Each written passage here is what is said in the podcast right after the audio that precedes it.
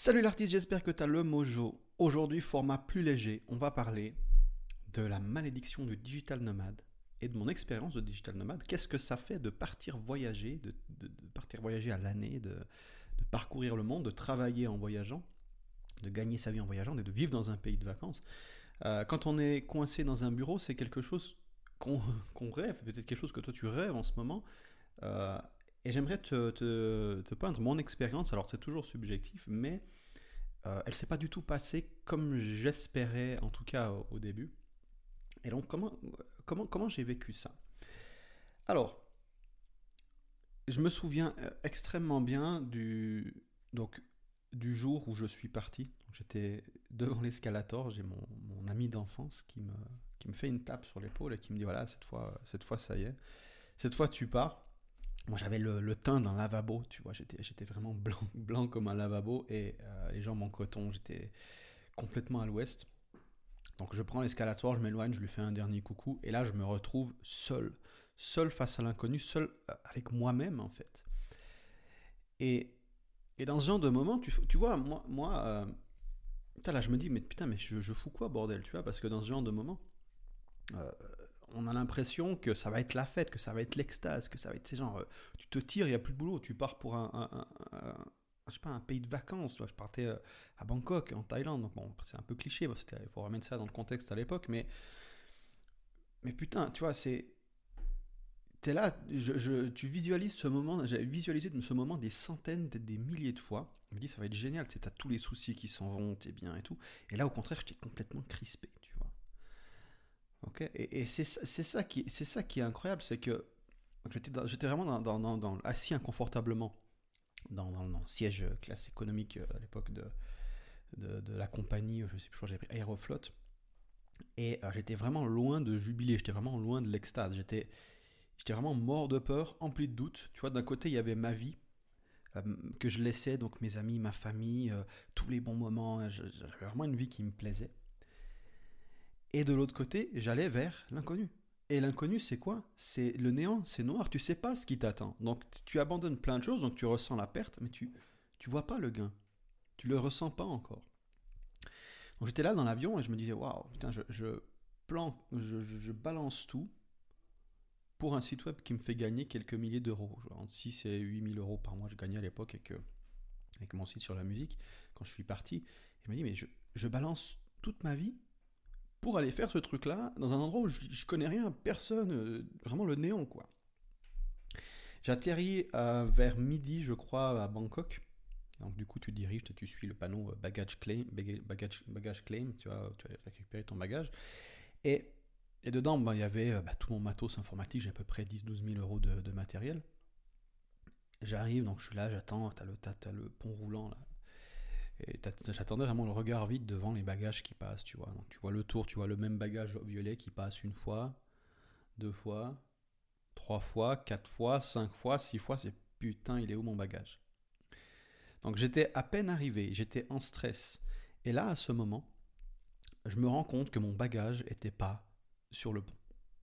Tu sais, à un moment donné, tu dis non, mais il va arriver, il y a des changements. Et au bout d'un moment, tu vois que gentiment tous les bagages sont pris et tu te dis putain de merde. Et là, je suis dans un moment où je me dis ok, je, ça va pas le faire. Je crois que je suis déjà en train de penser à mon billet de retour. Toi, dis, si j'ai perdu mon bagage, je peux pas rester. J'ai tout mon boulot pour bosser, enfin mes habits, mes fringues, enfin tu vois, j'ai tout quoi. J'avais un sac à dos avec deux trois trucs euh, au cas où aussi, euh, mon, téléphone. Euh, j'avais même pas de chargeur de secours à l'époque. Vraiment, c'était la première fois que je partais. Donc du coup, il me manquait l'essentiel. Et là, Là, je lève la tête et je vois un, taille avec un, panneau, c'était marqué Dabien P. Il y avait deux, trois autres noms dessus. Je dis, ok, bon, je, cours vers lui. Et là, le mec m'explique, en fait, comme le vol, il y a eu un, changement à Moscou et que le transit était trop court, ils n'ont pas eu le temps de recharger les bagages dans le, dans, le nouvel. Euh, donc de Moscou à Bangkok, ils n'ont pas eu le temps de charger dans l'avion les, les bagages. Donc, bon, je me, je me dirige vers la douane, me je, crois, enfin c'était leur service là. Ils me font le, papier, ils me demandent l'adresse de mon hôtel. Puis je, prends un taxi. Le mec du taxi, bon, tu, montes dans le taxi, tu arrives, tu prends un ticket, là, tu as à suivre. Tu montes dans le taxi, le mec qui couvre le taximètre avec un, petit, euh, un petit drap pour pas que tu vois le truc, dis bon, J'ai dit, je dis rien, j'étais vraiment pas dans, vraiment pas dans les, en état. Je lui donne l'adresse, il tourne à travers Bangkok jusqu'à trouver l'hôtel un peu paumé. M'arnaque de 200 bahts. je lui file encore un pourboire de 50 bahts, euh, bon euh, débilos que je suis. Bref, j'ai, vraiment, je n'étais pas à 250 bahts près à ce moment-là. Je voulais, je voulais juste retrouver euh, l'hôtel, le lit, le confort et la sécurité, tu vois, parce que finalement, quand tu as peur de quelque chose, tu qu'une envie, c'est d'être en sécurité. Et quoi de mieux qu'une une chambre pour t'enfermer à double tour et, voilà, et surtout dormir. Donc j'arrive à, j'arrive à l'hôtel, j'arrive à la réception et là, bon, elle me fait, euh, la nana me fait. Déjà, je comprends rien ce qu'elle me raconte. Donc Sawadika, ça veut dire bonjour en, thaïlandais. Je là, bon, euh, bonjour. Euh, j'ai réservé une, chambre au nom de Damien P. Ah oui, oui, on a votre réservation. Par contre, la chambre n'est pas disponible avant 18h30. C'était à peu près 13h15, soit 13h, 13h15. J'étais là, putain. Pas de bagages.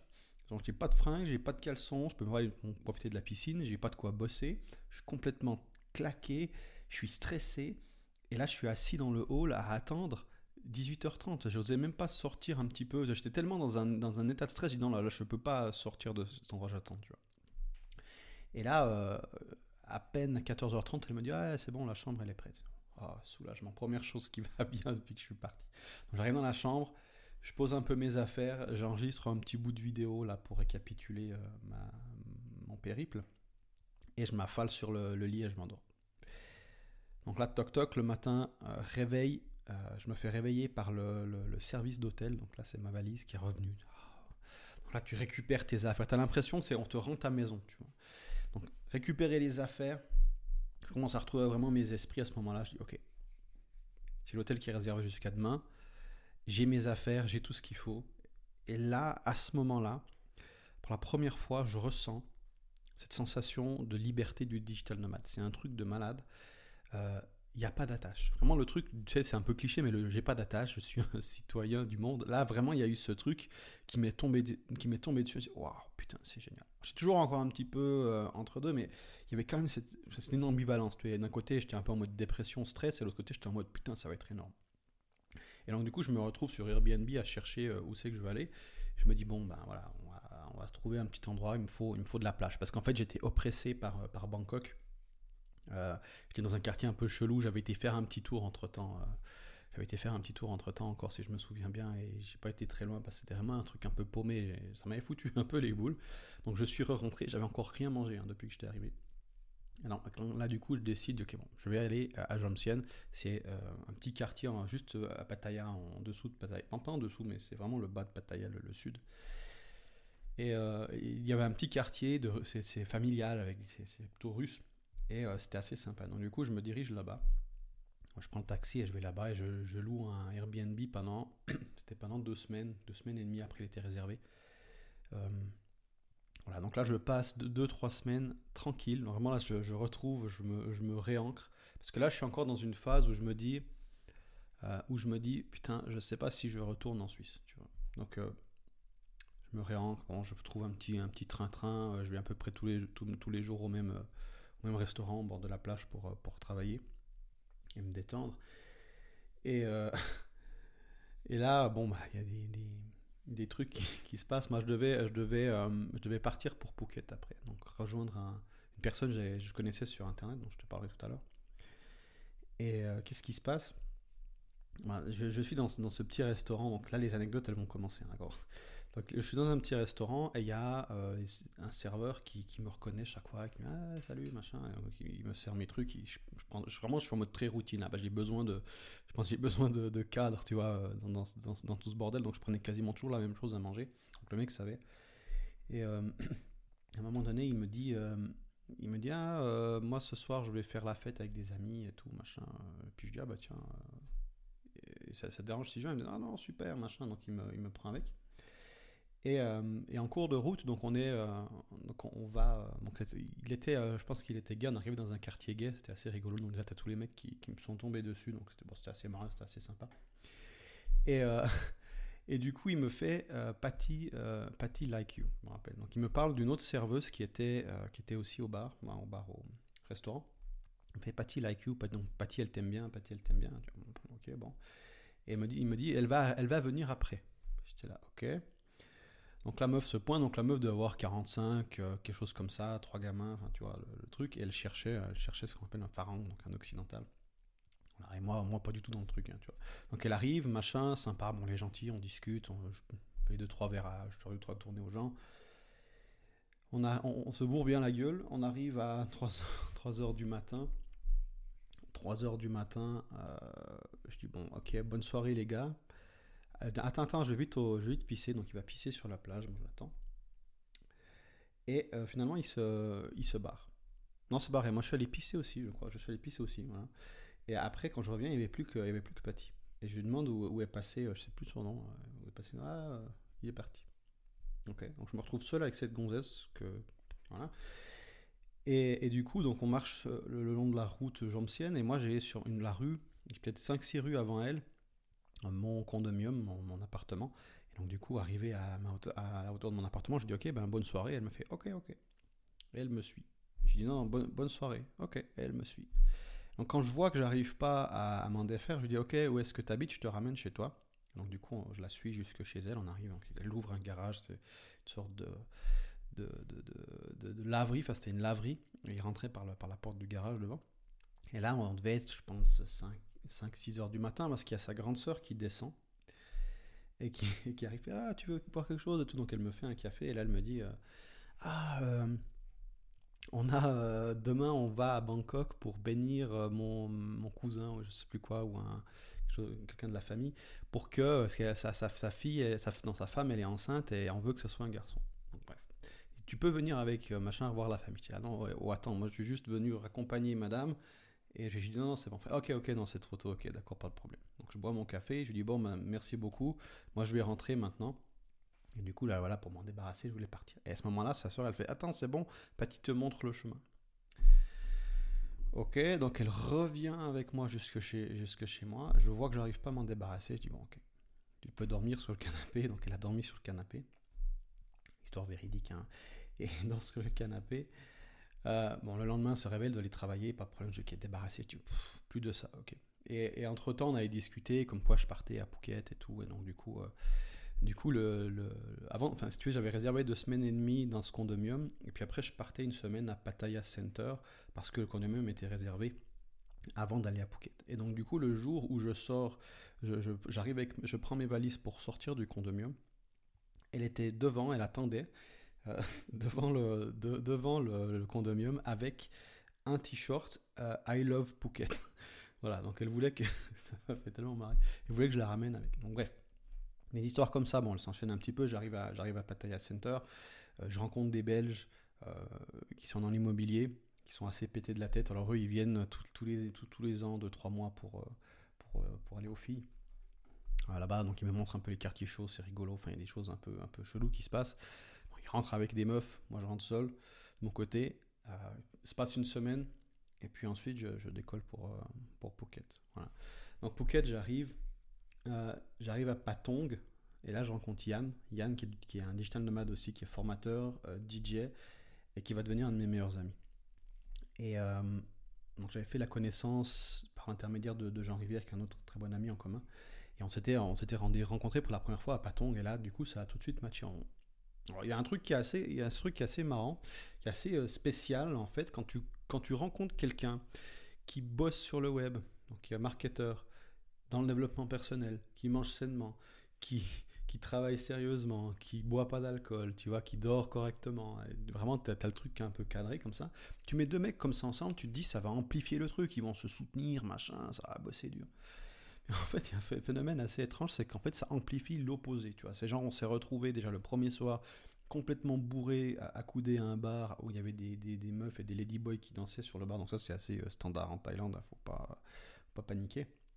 Et du coup, on discute et euh, on discute et, euh, complètement bourré jusqu'à 2-3 heures du matin. Et, et, on, a remis le, on a remis le truc pendant un mois. Enfin bref, il y a plein de choses euh, comme ça qui se sont passées euh, en Thaïlande. Euh, je te raconte un petit peu le début de mon histoire. C'est un petit peu pour, pour te poser. Alors, chacun va vivre son histoire, mais il y a plein de choses qui se passent. Dans un premier temps, tu es complètement submergé.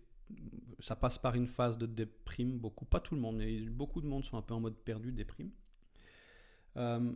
Ensuite, ensuite tu, commences à, avoir des trucs assez dingues, tu, fais les meilleurs, les meilleurs mois de ta vie, et puis après ça devient banal. Donc moi, il y a plein d'histoires que, que, je peux raconter qui sont finalement, pour moi, des, juste des, trucs banals, en fait, qui sont arrivés, mais quand tu racontes ce qui se passe euh, euh, aux gens, les gens ne te, te, croient, te croient pas, en fait. Du style... pendant, je te raconte deux, trois trucs comme ça qui sont arrivés, que j'ai noté rapidement. Euh, il y a plein d'autres trucs, donc je garde aussi pour moi. Mais quelques trucs, j'ai pris des trucs qui sont marrants, mais qui sont pas non plus les trucs les plus extraordinaires qui me sont arrivés. Juste pour te donner une idée. Donc par exemple, je me suis retrouvé à fumer une chicha illégalement à l'arrière d'un salon de massage de prostituées transsexuelles à 3h du matin en parlant de marketing. D'accord? Ok, donc on s'était retrouvé en fait un gars qui, qui, tenait un bar, un américain, et on demandait on pouvait fumer une chicha parce qu'en fait c'est illégal de fumer des chichas en Thaïlande. Et il nous a dit qu'il connaissait quelqu'un qu'il fallait demander de venir de la part de un tel et dire là. Et on s'est retrouvé en fait dans ce truc. On savait pas du tout où on mettait les pieds. C'était un truc un peu ami-ami. Bon bref, on s'est retrouvé là. Euh, j'ai fini sur un petit yacht de dealer d'armes pour l'Indonésie avec des filles qui sont complètement allumées, qui se bourraient la gueule, euh, qui voulaient euh, en mode de michetonnage, mille à l'heure, c'était rigolo. on s'est commandé, on a, on arrivé à, ça c'était à Phnom Penh, on a commandé un repas végétarien sur une carte, donc était écrit tout en khmer sans image, on a reçu un coca. Euh, discuté avec un ex-marine des US qui a tué des dizaines de personnes, normal. Euh, j'ai été refusé par l'armée thaïlandaise sur une plage parce que j'étais blanc. Euh, j'ai été raccompagné bourré sur un scooter par une ladyboy qui a tenté de s'introduire dans ma chambre. Heureusement, j'ai finalement, elle a lâché prise.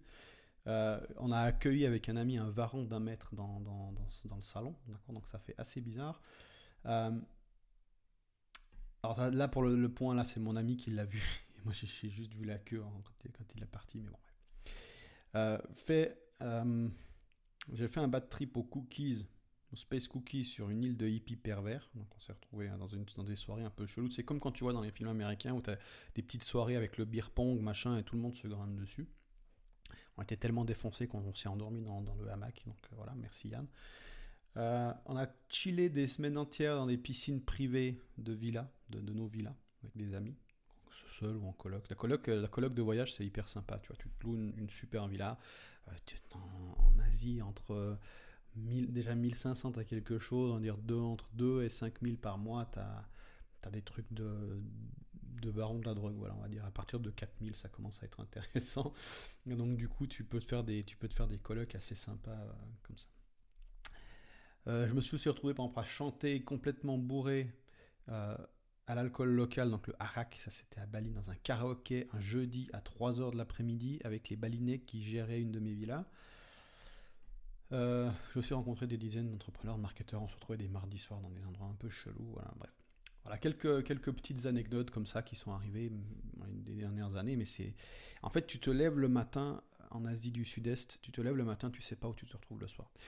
Euh, moi, je te parle de l'Asie du Sud-Est parce qu'une grande partie de mon voyage s'est fait là-bas. Je suis aussi allé dans d'autres endroits en Europe, en Roumanie, en, aux Canaries, a plein d'endroits euh, intéressants.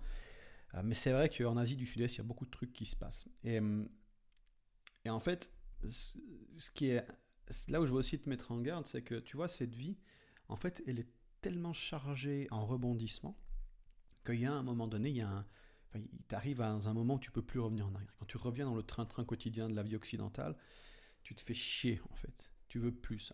Le, la vie familiale traditionnelle, euh, c'est difficile de revenir quand tu as vécu des, des, des, aventures comme ça.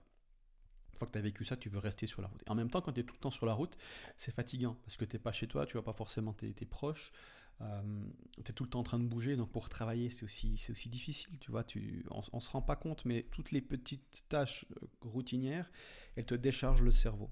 Donc quand tu dois repenser à tout, quand tu arrives dans un nouvel endroit, où c'est que tu vas manger, euh, où c'est que tu dois mettre les poubelles, etc. Tu as tous ces petits trucs qui font que voilà, où est la salle de bain, le machin, comment j'organise mes affaires et tout. tu reprends chaque fois des nouvelles habitudes. Ça te demande une énergie en fait de, de, de, gérer ça pendant les, pro, les premières semaines. Et comme tu restes quelques semaines seulement à un endroit, peut-être même quelques jours, bah tu n'auras pas le temps de t'y faire. Tu es tout le temps en train de voyager, donc du coup, tu n'arrives pas à poser tes routines et c'est très difficile de travailler dans ce, dans ce cas de figure-là. C'est très intéressant pour avoir des idées, pour remettre en cause son business, pour refaire. Voilà. Mais quand tu dois être dans, l'exécution pure et que tu dois surtout pas remettre en cause ce que tu es en train de faire, mais juste faire les choses, c'est très difficile de. C'est très difficile en fait de, de, faire ça. Et du coup, bah, le gros problème, c'est qu'il n'y a pas de retour en arrière. C'est-à-dire qu'une fois que tu es parti en voyage, c'est ce qu'on appelle justement la malédiction du digital nomade c'est que tu as tout le temps envie de voyager, mais en même temps, tu as envie de te poser. Et, et, tu sais pas où te poser. Quand tu te poses à un endroit, tu dis Ah, ça c'est génial, je vais me poser là, j'adore cet endroit. Tu te poses. Six mois, un an après maximum, tu dis Ah non, il faut que je me casse, il faut que je bouge, je me fais chier. Et tu repars sur les routes, en fait. Et, et as, ce qu'on appelle la paralysie du choix, c'est que tu as tellement de choix à disposition que tu es plus sûr de ton choix. Tu vois, si tu que deux, trois choix, tu choisis un et c'est bon, tu vois, tu es posé. Le, le bonheur, en fait, il se fait c'est plus facile d'être heureux où il y a moins de choix que où il y a plus de choix. Ça, c'est assez étonnant, c'est une découverte qu'on a fait justement sur la paralysie analytique. Quand tu as une infinité de choix, tu n'arrives plus à être heureux. Et à quelque part, c'est pas que tu n'arrives plus à être heureux, mais c'est que c'est plus difficile, il y a plus de délibération, tu vois, tu n'es jamais certain de ton truc, toujours, il y a toujours quelque chose ailleurs que tu as envie d'aller chercher, tu vois. Donc du coup, tu n'arrives pas à, savourer le truc. Et donc du coup, la malédiction du, digital nomad ou la malédiction du voyageur, c'est ça en fait tu te poses un endroit, mais il y a toujours ce, autre truc ailleurs qui te manque ou que tu as envie de découvrir. Ou... donc du coup, tu n'arrives jamais, jamais vraiment à rester longtemps à un endroit. Et quand tu es tout le temps en train de bouger, il y a ce truc, c'est que tu es tout le temps en train de rencontrer des nouvelles personnes, mais les gens que tu aimes, les gens que tu connais, ben, finalement, tu t'isoles, de, tu les vois pas, parce que tu es tout le, temps en train de, tout le temps en train de voyager. Voilà, donc j'ai envie de dire que moi, c'est quelque chose sur lequel je ne reviendrai pas en arrière, parce que c'est un, mode de vie qui est incroyable. Euh, j'ai pensé à me poser là récemment en Suisse et finalement il y a eu des, changements de, des changements de, de, plan à la vie des fois. Et donc du coup je pense que je vais bientôt repartir. Et euh, voilà, moi c'est un, voyage que, si tu es quelqu'un qui aime la sécurité, c'est quelqu'un qui aime le confort, qui aime les petites routines, tu vois, qui, qui, qui a envie de son petit train-train, euh, c'est pas quelque chose que je te conseille d'essayer forcément, ou essayer, pourquoi pas, mais c'est pas forcément une vie que je te conseille. Et, surtout, oublie pas qu'il n'y a pas vraiment de retour en arrière. Tu vois, dès qu'on y a goûté, c'est un peu comme une drogue, une, comme, comme te, se piquer à l'héroïne. Une fois que tu as vu l'effet que ça faisait, c'est très difficile d'arrêter. Voilà. C'est, c'est un petit peu mon, mon histoire euh, rapidement. En tout cas, le, le, début de mon histoire à l'époque, euh, ça, date de, bien quelques années maintenant, euh, sur le digital nomadisme. Donc, si tu as des questions, n'hésite pas en dessous à mettre un commentaire, à liker cette vidéo. Moi, je te souhaite une magnifique journée et on se retrouve dans un prochain podcast. Salut